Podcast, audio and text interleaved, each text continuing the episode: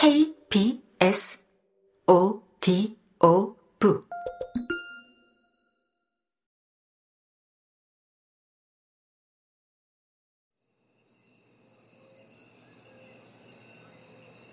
예!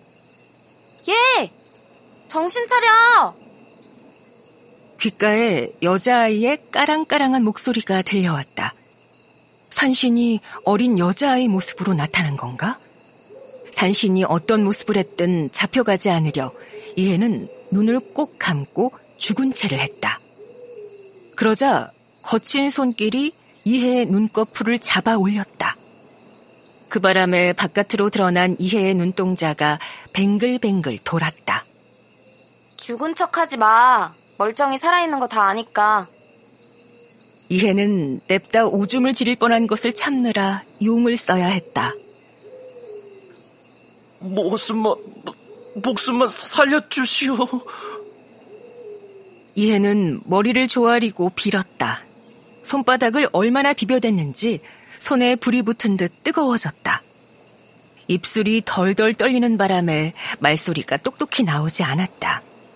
그래도 신인이 어련히 알아듣겠지 싶었다. 지푸라기라도 잡는 심정으로 빌 때였다. 딱 하는 소리와 함께 이마에 쓰라린 통증이 느껴졌다. 정신 차리고 눈 똑바로 떠봐.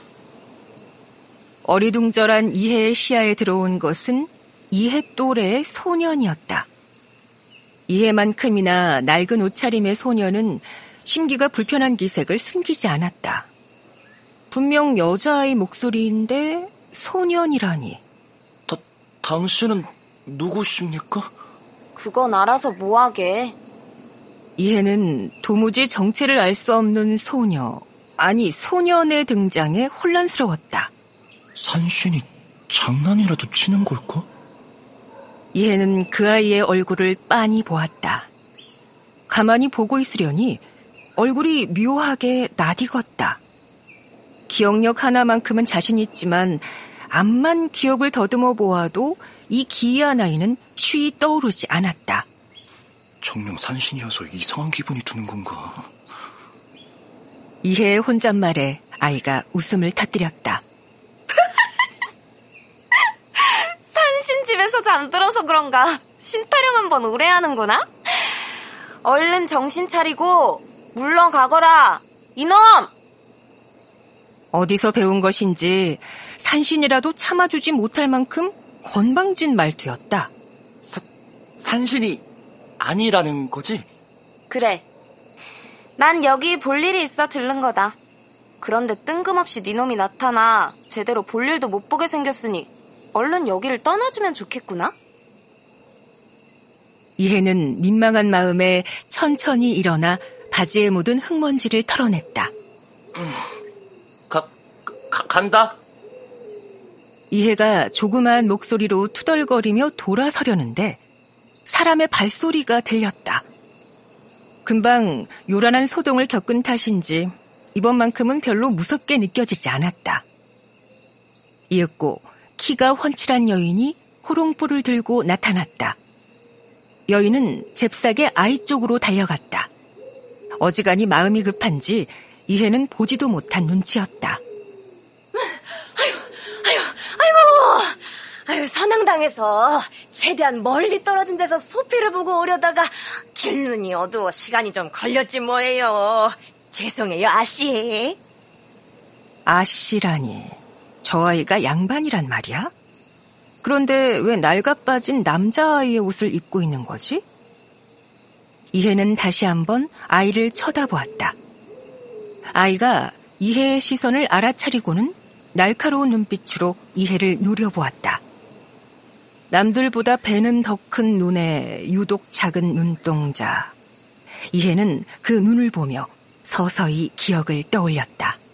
아휴, 호롱불을 하나밖에 안 들고 와서는 괜히 고생했네요. 어두운데 무서웠죠, 아씨. 운산댁, 지금 그게 문제가 아니야. 무슨 소리셔요? 아이가 손가락으로 이해를 가리켰다. 운산댁이라 불린 여인은 그 손가락을 따라 시선을 돌렸다.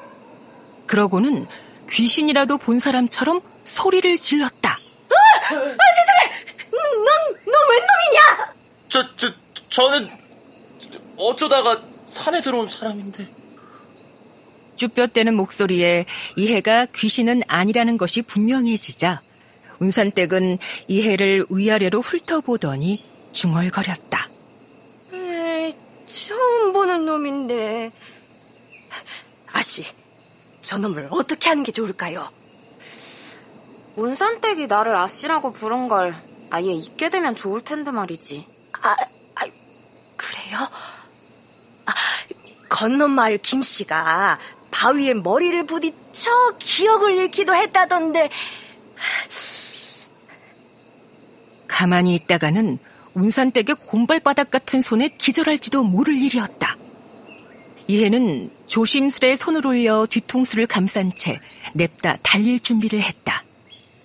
다리는 아직 아프지만 머리가 깨지는 것에 비하면 아무것도 아닌 일이었다. 하나, 둘, 셋! 이해는 있는 힘을 다해 달렸다.